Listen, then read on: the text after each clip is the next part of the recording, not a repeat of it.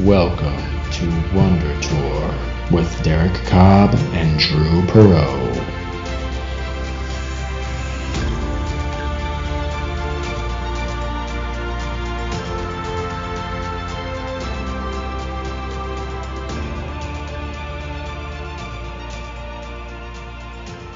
Hi, I'm Derek.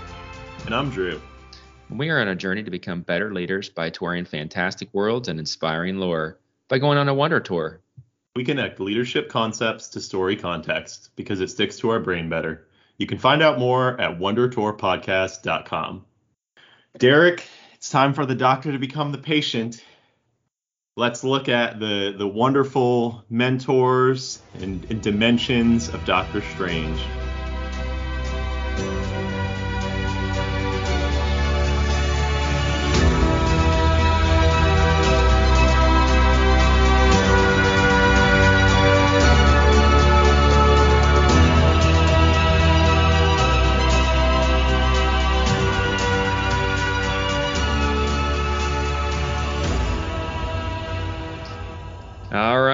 Welcome back to Wonder Tour. Um, this week we're doing Doctor Strange, and uh, actually, I guess this week and next week, I uh, I was trying to think of a uh, a good impression from the movie, Drew, but nobody really sticks out. Um, I mean, obviously Doctor Strange is uh, amazing, but um, anyway, he's uh, he's actually a difficult impression to do. So I was like, well, I'll just toss it.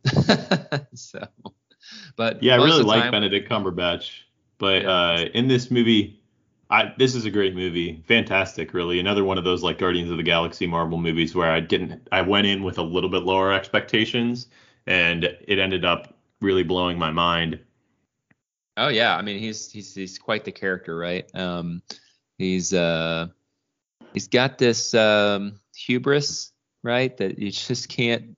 There's no off switch for it. Um, and you know he's he's uh he certainly is uh, quite the connoisseur of uh, 70s music in the uh, the OR, the OR theater, and um, you know so he's a smart guy, right? And he's um he's not into making mistakes, and so we've got a little bit of um, little little streak of perfectionism in him, don't we? He's not very likable. That's that's for me why this movie's great is because it starts out and Doctor Strange, you're like, I do not want to be like this guy. Like I really kind of, at least me personally, I like I kind of despise this guy, the way that he's operating and treating people, and he's doing good things, but he's do, going about it all the wrong way.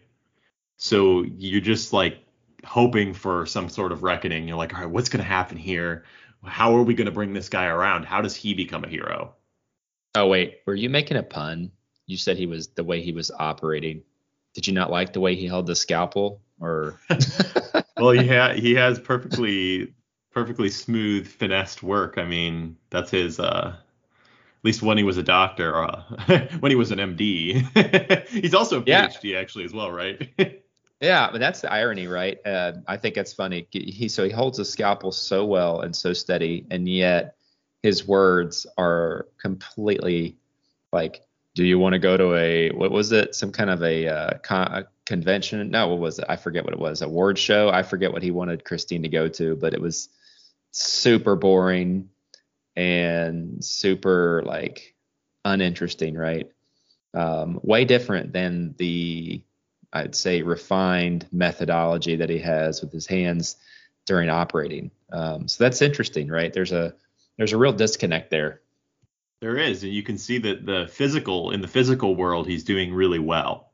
He's, you know, best in the business at what he's doing, but in the in, in the realm of his mind, in the spirit world or uh, whatever they call it in in this movie, I can't exactly remember what they call the different dimensions, but he is absolutely clueless what's going on. Yeah, I mean, he could say he just and when it, whenever it leaves the five senses, right? The uh, what what he's been able to control to this point, um, it's definitely a lot bigger than him, but he doesn't know that yet. and I I've been there. I'm sure Oh, yeah. Absolutely. I mean, we all have to start there because when you're born, you're born into this physical world first and foremost, it seems, and you you have your five senses, which you use to interpret things, and it takes a, you know different people different lengths of time to come around to the fact that maybe my five senses aren't the only thing that I need to use to interact with the world. Oh yeah. Well, um, one of the things that you know I was thinking about when I was watching him was just like dude, what? This guy seems like he's kind of two Enneagram types at the same time. And uh, it happens, you know, you can have top two. Um, and I'm I'm seeing just jump off the page, you know, type three with a uh, a four wing, which is all about, you know, showing off and being showy and really, you know, being out there in the spotlight. Um, but then it's kind of interesting, right? Um, you know, you kind of see this this student, the student of very deep skill, uh, and that's kind of where you get this uh, kind of five wing six coming out because he's a little bit of a nervous guy too. He gets to be a bit of a mess later on in the movie. We'll talk about that, but um, so you got this kind of you know uh, push and pull on that. This and and you know the type three really drives his arrogance, doesn't it? Yeah, that's going to be his main obstacle that he's going to overcome here. Is of course himself, um, and his arrogance is his main failing point that we see, or just weak point. So we can kind of hop into it here. The beginning of the movie is easy to summarize, right? We have Doctor Strange, Stephen Strange, this uh, fantastic medical doctor who's doing all these, you know, life-saving operations, and he ends up you know, his pride comes before a fall, and he has this car accident that results in him getting pins in his hands, and he's no longer able to perform surgery. So he goes from being this prestigious individual who's the best at what he does to no longer being physically able to perform that job, and it absolutely tears him apart. It's pretty rough on him. Um, and you know, it's a wake up call. Oh wait, no, it's not. so yeah, it's not a wake up call yet. He keeps trying to, yeah, he keeps trying. I just want to do a fake wake up call, uh, just for fun. But um, you know, you think, okay, so like, what's going through my mind when I'm watching the movie is, you know, okay, well, this is where he turns, you know, and blah blah. No, he doesn't. He doubles down on being a jerk. so, and he continues to uh, resonate and uh, I would say ruminate, right? Ruminate is probably the word here, but he just goes back and back and back to I can fix this. I can fix this body. This body will be fixed, and I can do it with modern science and uh, repeat surgeries and and really, you know, you're really not. I don't know that. I, I want to say, are you over leveraging? I don't think so, but he is spending all of his uh, capital, like literally, you know, whatever money he had saved up, you know, he's spending it all down trying to get back. Um, so yeah, that's uh, that's something that really stuck out to me in the beginning. There was just like, man, his arrogance is so strong and so powerful that you know he is willing to uh, do anything to get it back. So I don't know. I'm just gonna pin that for right now and come back to it later. Well, we're almost to a good point to talk about that. Yeah, his arrogance is probably going to be one of the primary points of this first episode. I think most of us can identify to some extent with that arrogance, you know, maybe now, maybe at different points in our lives. So, you know, pride is just a pride and arrogance slightly different, but they they come from a very similar place, and it's a big human condition problem. All of us humans struggle with it in different ways. So let's go to. We can pretty much hop to our moment here. It's pretty early on in the movie. Um, so he he runs out of resources. He's on his last ditch effort. He's searching for Kamar-Taj, this paraplegic guy or guy who used to be paraplegic but is walking.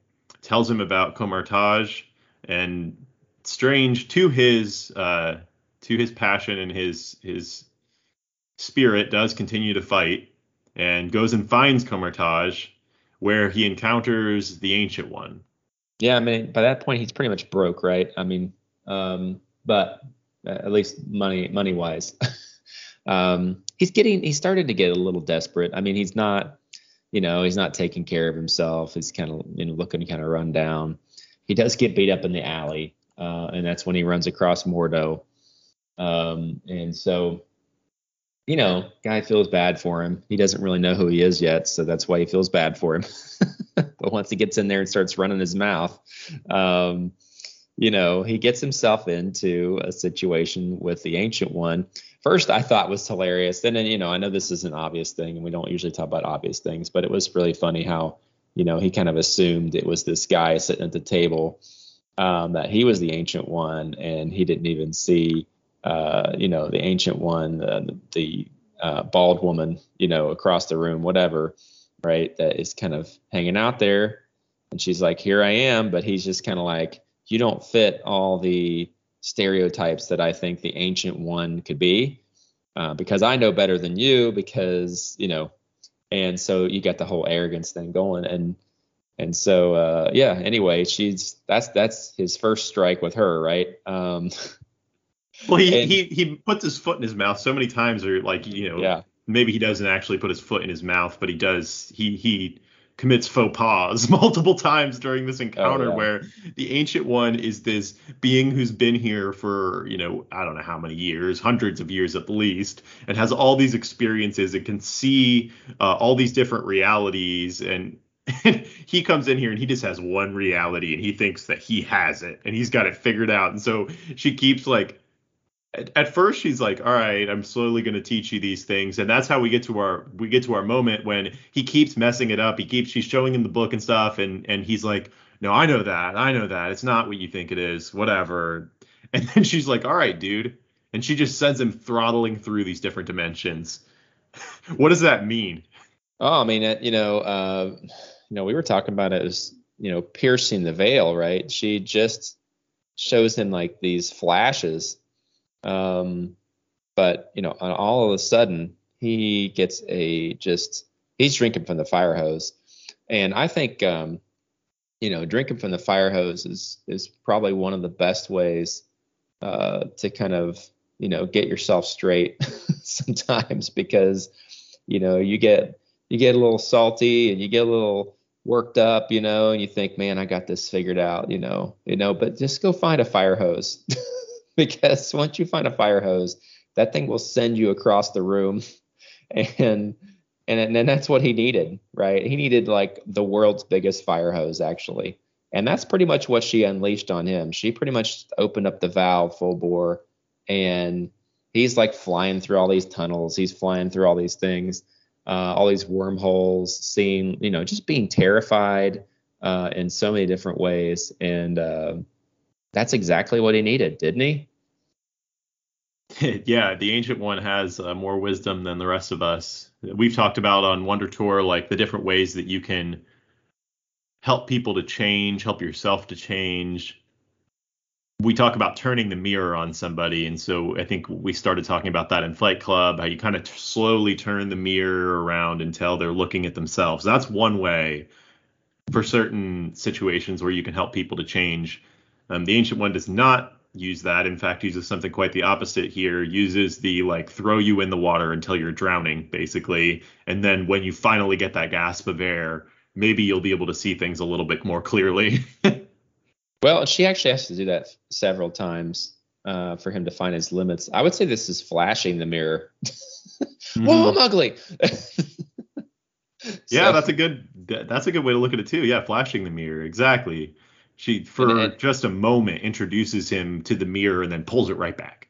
Yeah, it's a it's a different signature. So you know when you're talking about turning the mirror in the other episode, which I thought was brilliant, but um, this one is uh, so that was more of a slowly building peak. So think of it like a gentle hill. It's a really tall hill, but once you get to the top, you're like, oh, I'm ugly. And then this one's more like when the flash into the mirror, it's like, oh, I'm ugly. You know, so it's really quick. Um, and the ugliness here for him is that he's insufficient, right?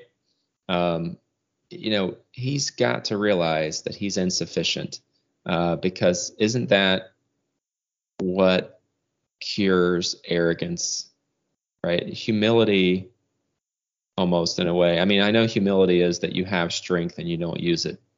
Um, but being humbled is how you get there, right? And so you go from arrogance down to humility, you have to be humbled. And that's what humbles him, which is you don't know as much as you know. You saw an image of an MRI and you still thought you knew it all. Um, you know, and and all the uh, meridians. She showed him all the meridian lines uh, in the body, et cetera. You know, and he's just like, I know all this stuff, you know. But then when she, you know, she's like, all right, I'm gonna turn it up to ten here, you know, and and that's really what she had to do. She had to overwhelm arrogance, and she had to do it in a a bit of a neutral way. I mean, she it wasn't her abilities that she was showcasing. Because I think if you did that to somebody who's arrogant, wouldn't they just want to compete with you, Drew?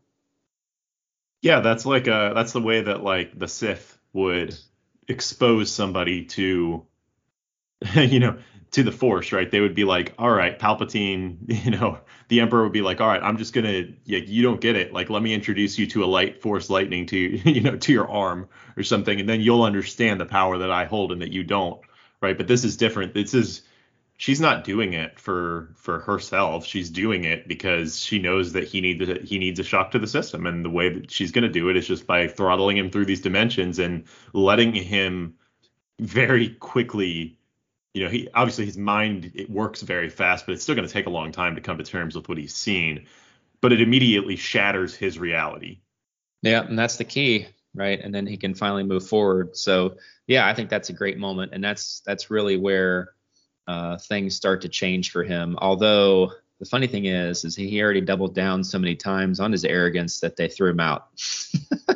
Thought that was perfect um, and you really need to do that final thing to make sure uh, that you know he's gonna stop being the way he was being, and he did. You know, he was on the doorstep. You know, Mordo was like, he's been on your doorstep for five hours. You know, um, you know, and Mordo obviously felt a, a lot of compassion for him and, and some pity. Um, and so finally he came in, and I always thought it was funny. He was like, what is this, my mantra? And he's like, no, it's the Wi-Fi password. that was one of my favorite ones. Um, you know, because again, he's still trying to predict a little bit, but he's doing it in more of a neutral way versus I know this is my mantra. You know, that's what the old Strange would have said, and now he's more of like he's shifting that. So like he, the pride kind of got peeled off the arrogance, and underneath of it was the curiosity, right? Uh, and that's that's like, you know, very unheard of in that world. Um, and so he's he's really bringing his curiosity uh, in. Um, well, that's an interesting and, point. And that's you, a good thing. Yeah.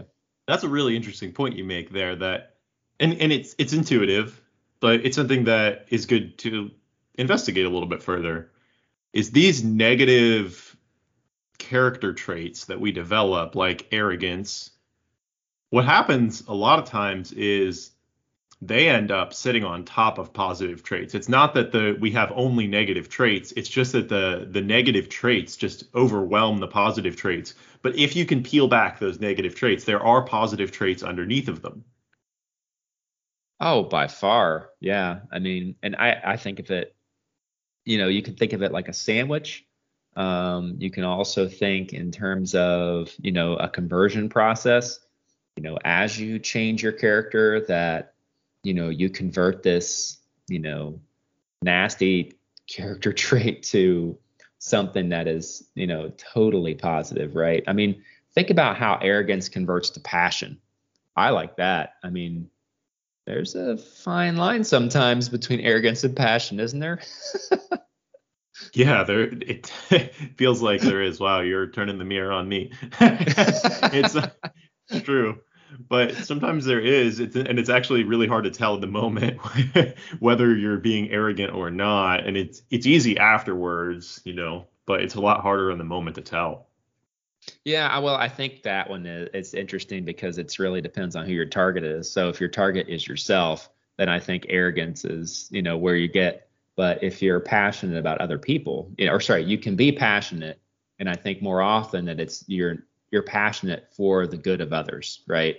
Um, and I think that's something that we try to model on here is to be passionate for the good of others and the character development of others, you know, as leaders. And um, but that's an example, I think, of a conversion where you kind of tweak.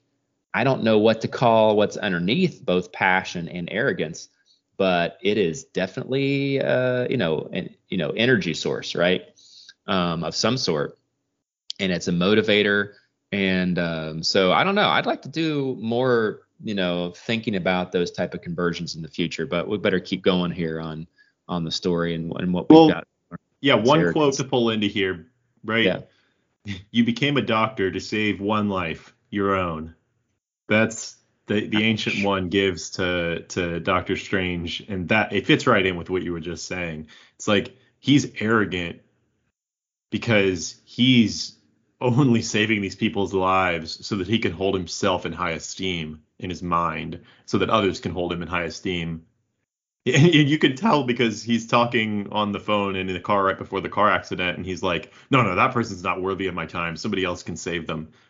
It's like, okay, so now he's valuing one person's life over another know, for his own gain. yeah, that was the magical gut punch that just knocked the astral projection right out of me uh, when I heard that, because you know that was, uh, you know, she she does she wails on him a little bit, um, but it's funny how little she says sometimes too, where she's just like, I am going to basically box you. And and and and isn't that interesting? You know, arrogance can make you so pointed um, that you become very small, and that's really what he became in this. You know, he, he got really small, really with his with his world, and well, you just nailed it right there. Where you talked about how he's just trying to save himself, and that's it. That's so true. When you talk about a small world, We've talked many times about the fixed mindset and how that creates a small world. So this is probably a pretty good time to start talking about fixed mindset. It's really been one of the themes of these first 20 or so episodes of Wonder Tour. We've already been talking about the Ancient One as a mentor here.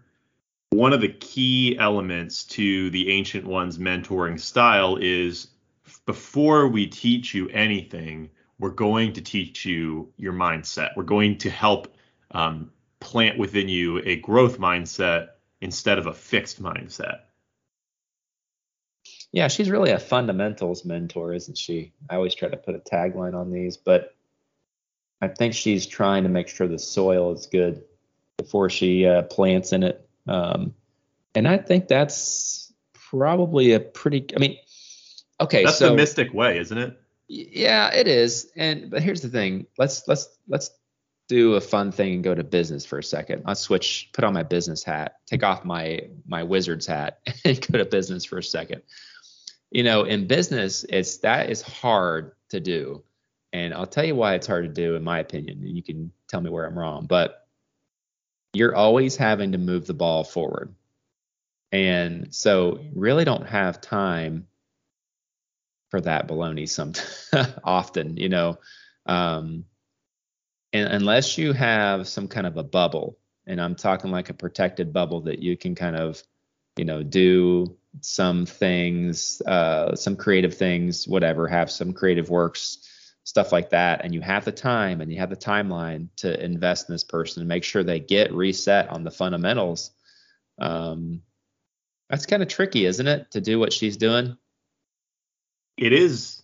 I think you can look for a microcosm in business that's one way that you can pull it off because you're right at the macro level it's very hard to pull that off because like you said you had perfect what you said was perfect. You have to keep the ball moving all the time. So there's not a lot of time to to stop and reset and then keep moving forward after we have time to change our mindset.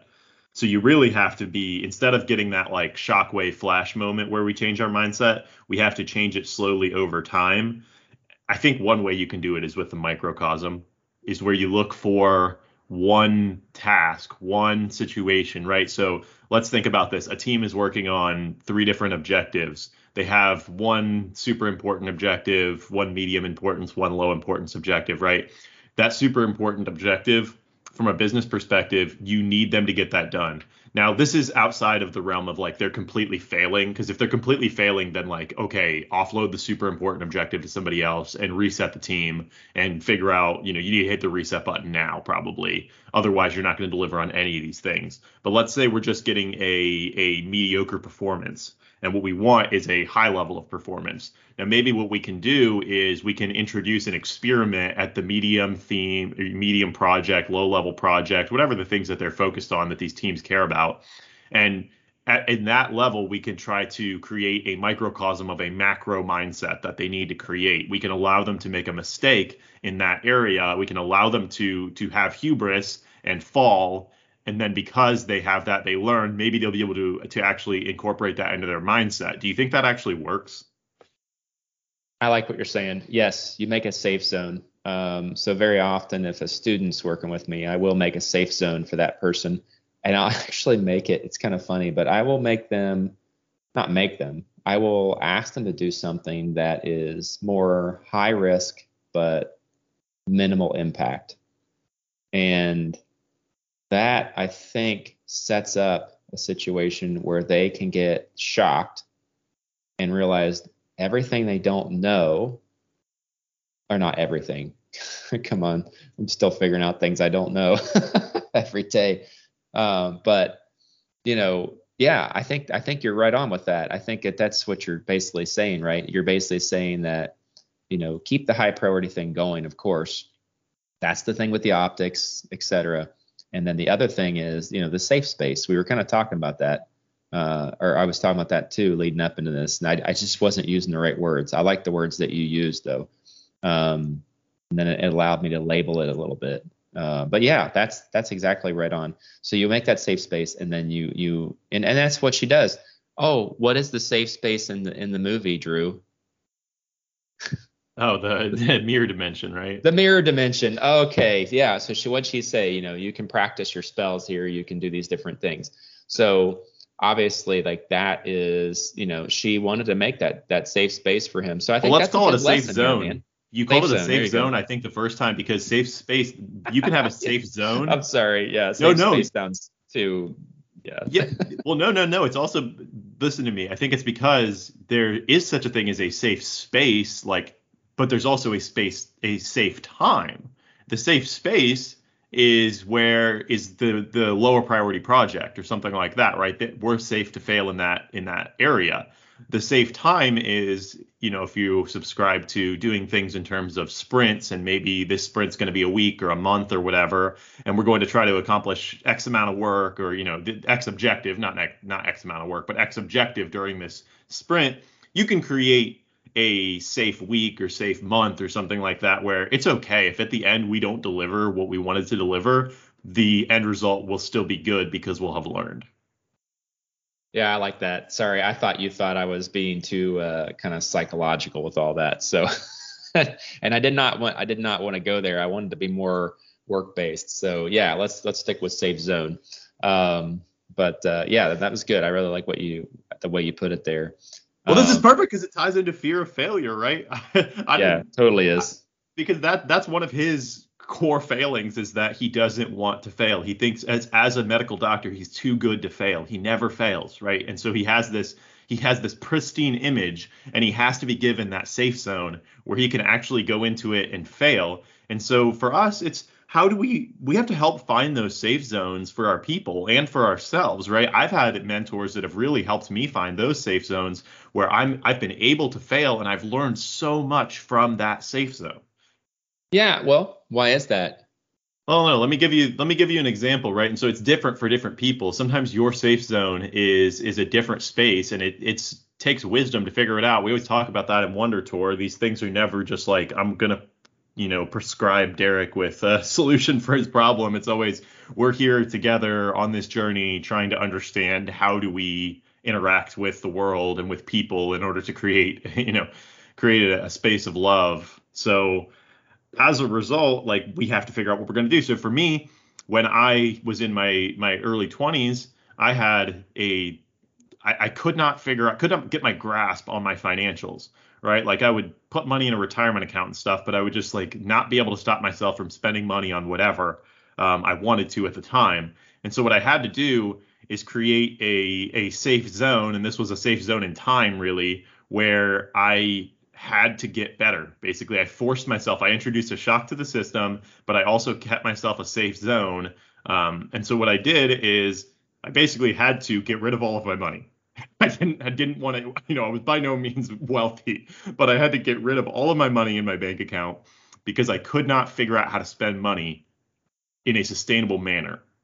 And so it happened. I you know one day I just finally broke and did it and left myself basically nuked myself down to zero by giving it away. And what happened after that was transformative. I finally learned how to keep a budget because I didn't have any buffer anymore. The experiment, you know, I put myself in an experiment, which was a controlled experiment to be fair, because uh, obviously, like the bottom could have fallen out on me, but I had fairly good faith that the bottom would not fall out on me. Um, I had a good felt like I had a little bit of control in that scenario, but I needed to give myself self control. And so, uh, still not the best, obviously, at managing money and stuff like that. But it really it took me from like being the worst at managing money to being like probably above average at managing money. yeah, that's good. I like that, and I think that um, you know when you think about being early on in your career too about managing your resources in general, right? And you know, you'll take on any challenge. I can do anything. Uh, I'm capable of anything, right? Um, and I think that's that's the very characteristic of early on because you're like, you know, we've talked about it before about how wanting to define yourself and that kind of thing. But I also think it's, um, you know, you you don't know where the bottom's at. but you know, later in life, if you keep pushing yourself hard enough, I know I've I've uh, achieved that. I say achieved because, you know, going down is an achievement as well. So if you can't celebrate going down, and then because remember, when you go down, you can come back up, uh, and that's the best part. Uh, the nosedive's not very fun, but the the uh, when you when you break the stall, right? And that's really what Doctor Strange does here. You know, he uh, he breaks the stall. Uh, you know, he's he's out there on the street. He's like, oh please let me back in. And uh, but then from there up, you know, he just pulls up completely, right? And uh, he reach he reaches an an I would say an initial level of achievement. Um, you know, for someone who has made big changes and has gotten to a point, uh, but before the the the actual transformative uh, events, right? Um, so I don't know how far you want to go here today, but I think you know he he pulls up, he gets out of the hole uh, after he realizes that arrogance is nothing more than I don't know, let's say a tightrope he was walking, and somebody just goes and just clips it. Actually, he clips his own tightrope, doesn't he? yeah, he, you know, this is a, he has his car crash and yeah, he and then he falls uh, you know, and um, he hits the, you know, hits the bottom, and then from then on up, I mean, it's it's a really beautiful story because you see, man, underneath that arrogance was passion, and and his studiousness combined with his passion. Um, wow, right? I mean, he starts really piling up the skills. He does. So let's maybe transition into the the moral that we'll talk about in part one here which I'm just looking at at Doctor Strange and I love the way that he compiles skills. What is it about the way that he compiles these skills to to become a an expert or whatever we would call it that he is, a superhero really, right? yeah, well, I you know, I was talking to somebody that I was working with uh, the other day and I was talking about uh, sand pile you know and so sand pile is fun metaphor because you can use it for lots of different things. I mean i've heard sand pile model the mind blah blah blah. Uh, but the one that I, am thinking about is this uh, sand pile of skills. Um, and i told him i was like you know you start out you got something that you do early on in your career. I said you know let's uh, let's be nerdy for a second. Let's say it's I, I won't even use all the protocols and all that stuff. I'll just say networking. Okay so if you know a lot about networking, that's like one of the first things you did, like maybe when you were. well, this is not networking like a communications type networking. This is like computer science networking, right? There you go, computer science networking. Oh, okay, TCP/IP. So anyway, if you have a skill in that, right, and you and you keep learning that, and you're learning that. I mean, I, well, it could be carpentry. Maybe I should use that. But anyway, um, you know, you you've been in that for a while, so that's at the bottom of the sand pile. And things that you're working on, you know, that you've currently done some work on. Those are kind of the mid part of the sand pile. And at the very top of the sand pile, where it's the thinnest, where it's the smallest amount of sand, that's your new skill, right? And I think that's kind of how he builds it out. He's reading all these books, and depending on how much these spell books that he's reading overlap with each other, that's really the sand pile he's building. So if you think about, uh, I would say when he uses the eye of Agamotto, Agamotto, yeah. Um, you know, I think that's probably top of his sand pile because that's the most riskiest. It's the newest skill. Um, but if he didn't have all that other stuff kind of figured out, um, you know, it really wouldn't be supported well. And he would not have a cohesive skill set to like keep himself from getting killed, for example. Um, and that's the stuff he needed to have at the bottom, right? Um, so you, are you kind of getting what I'm saying here with the sand pile? Yeah, so a sand pile has to be kind of like a pyramid or like a cone or something like that in order for it to have any kind of support, right? Oh yeah.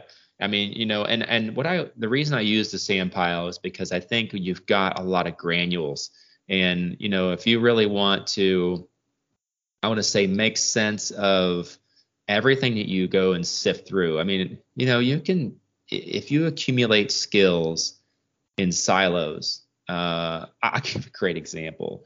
You know, we talk about DIY. Okay, I'm an, you know, I, I like I like doing home improvement projects uh, to some extent, but I may say that measurement, right, is probably one of the top skills for DIY. If you can't, if you stink at measuring things, uh, you are not going to do well at DIY, period. You're going to have the wrong length of pipe. You're going to put the hole in the wrong place. Your stud is not going to be found. Um, you're not going to be able to mount the shelf. You're not going to be able to, uh, you, will be able to paint. You can paint. It doesn't really take a lot of measurement for that, at least not in terms of tape measurement. Um, but you get what I'm saying. So there are some skills that, you know, are pervasive throughout the sand pile uh, that we just, we know, we got to keep in mind, you know.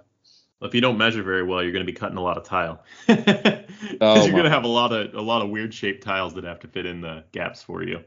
Yep, you're going to make a lot of mistakes, right? I mean, and eventually that's that's how you have to hone that. I would say those are, you know, for me, that's like commodity skill. Uh, and that's why I brought up TCP/IP before because number one, it sounds nerdy, but it's really not that nerdy. Um, you know, it just happens to power the internet.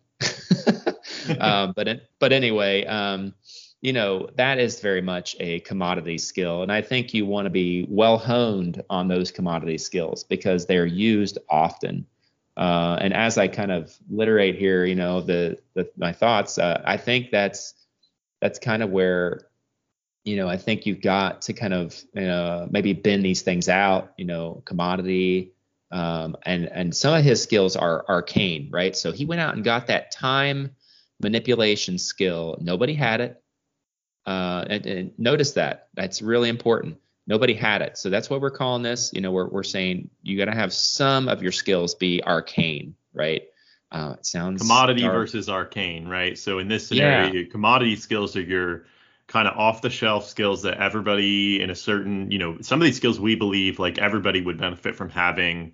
Others of them, it's really everybody who's trying to attain to a certain thing should have them. You're talking about TCP, IP, which is basically, you know, networking, how how the protocol that carries, you know, carries the internet over LAN cables and stuff like that, right? But there's all, you know, we could think of another one that maybe is a little bit more hopefully people understand that one. Another programming one is like command line, right? Or as one of our buddies calls it, the big scary black box that you type things into. for those of you who aren't computer scientists, um, shout oh, out man, to Daniel awesome. for that one. Yeah, he, he that's the best thing I had ever heard it called because I it was very scary to me before I started using the command line. Right, it's like everybody's used computers or on like a Windows machine on startup, you might see the black box pop up for a split second and uh, you're like, what the heck does that thing do? Or you might have seen like somebody in your IT department like open it up and start typing things into it, and you're like, I feel like I would break everything if I just touched that, right? But that's one of those foundational skills for for software development is you just got to understand the command line. That's not an arcane skill.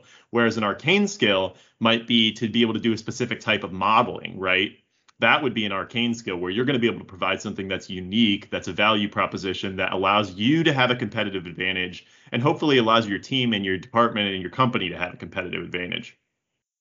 Yeah, I mean, and if, if you want to think in real terms, I can think of one, at least for me, I don't know, but very intricate masonry, right? So masonry is one of those ones where, yeah, go try to find a masonry class.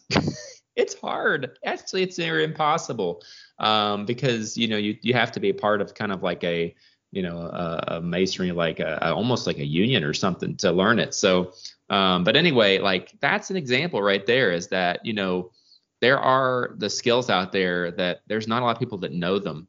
Um, you know, don't make it your whole portfolio. Um, I I still think there's some kind of a middle ground between commodity and arcane, but I can't really think of the word right now, so I'm not really going to worry too much about it. Just know that they're, I would say that they're blended, um, where you've got where the arcane becomes commodity, uh, and that isn't that the growth area. As leaders, I think that we part of the reason we want to have arcane skills in our in our repertoire is so that we can help make those commodity skills, right? Because the arcane skills of 2000 are commodity skills in 2020. Yeah, exactly. Yeah, I know. I'm I'm I'm totally with you. And I think sometimes, well, I don't say many times, leaders are tasked with identifying and sifting through sets of arcane skills and deciding which one is, you know, which one belongs and which one does not right? Um, because there could be things that are vying for that. You know, hey, I want to I want to be your next commodity skill, and you're like, eh, that doesn't really translate with the commodity skills I have right now. How can I? I can't see the jump, right? And it's too much energy to get people to jump from the commodity skill to this new and uh, newfangled arcane skill that's coming in. So, um, anyway, just some food for thought there. Um, got anything else before we wrap up this first half there, Drew? Nope. Awesome. I'm good. Okay, well, if you had anything on this one, uh, you can hit us up on the Wonder Tour at the Wonder Tour on Twitter. And next week we are going to be doing part two uh, of Doctor Strange, and we're going to be jumping into um, really just the more of the morals, right, Drew? Yeah, we'll talk about the ending in the movie. So I'm very excited about that. The ending of this movie absolutely loved it the first time I saw it, and each ensuing time I've also really enjoyed it. Yes, and uh, so um, all right. Well, we will see you next time, and remember, all those who wonder are not lost.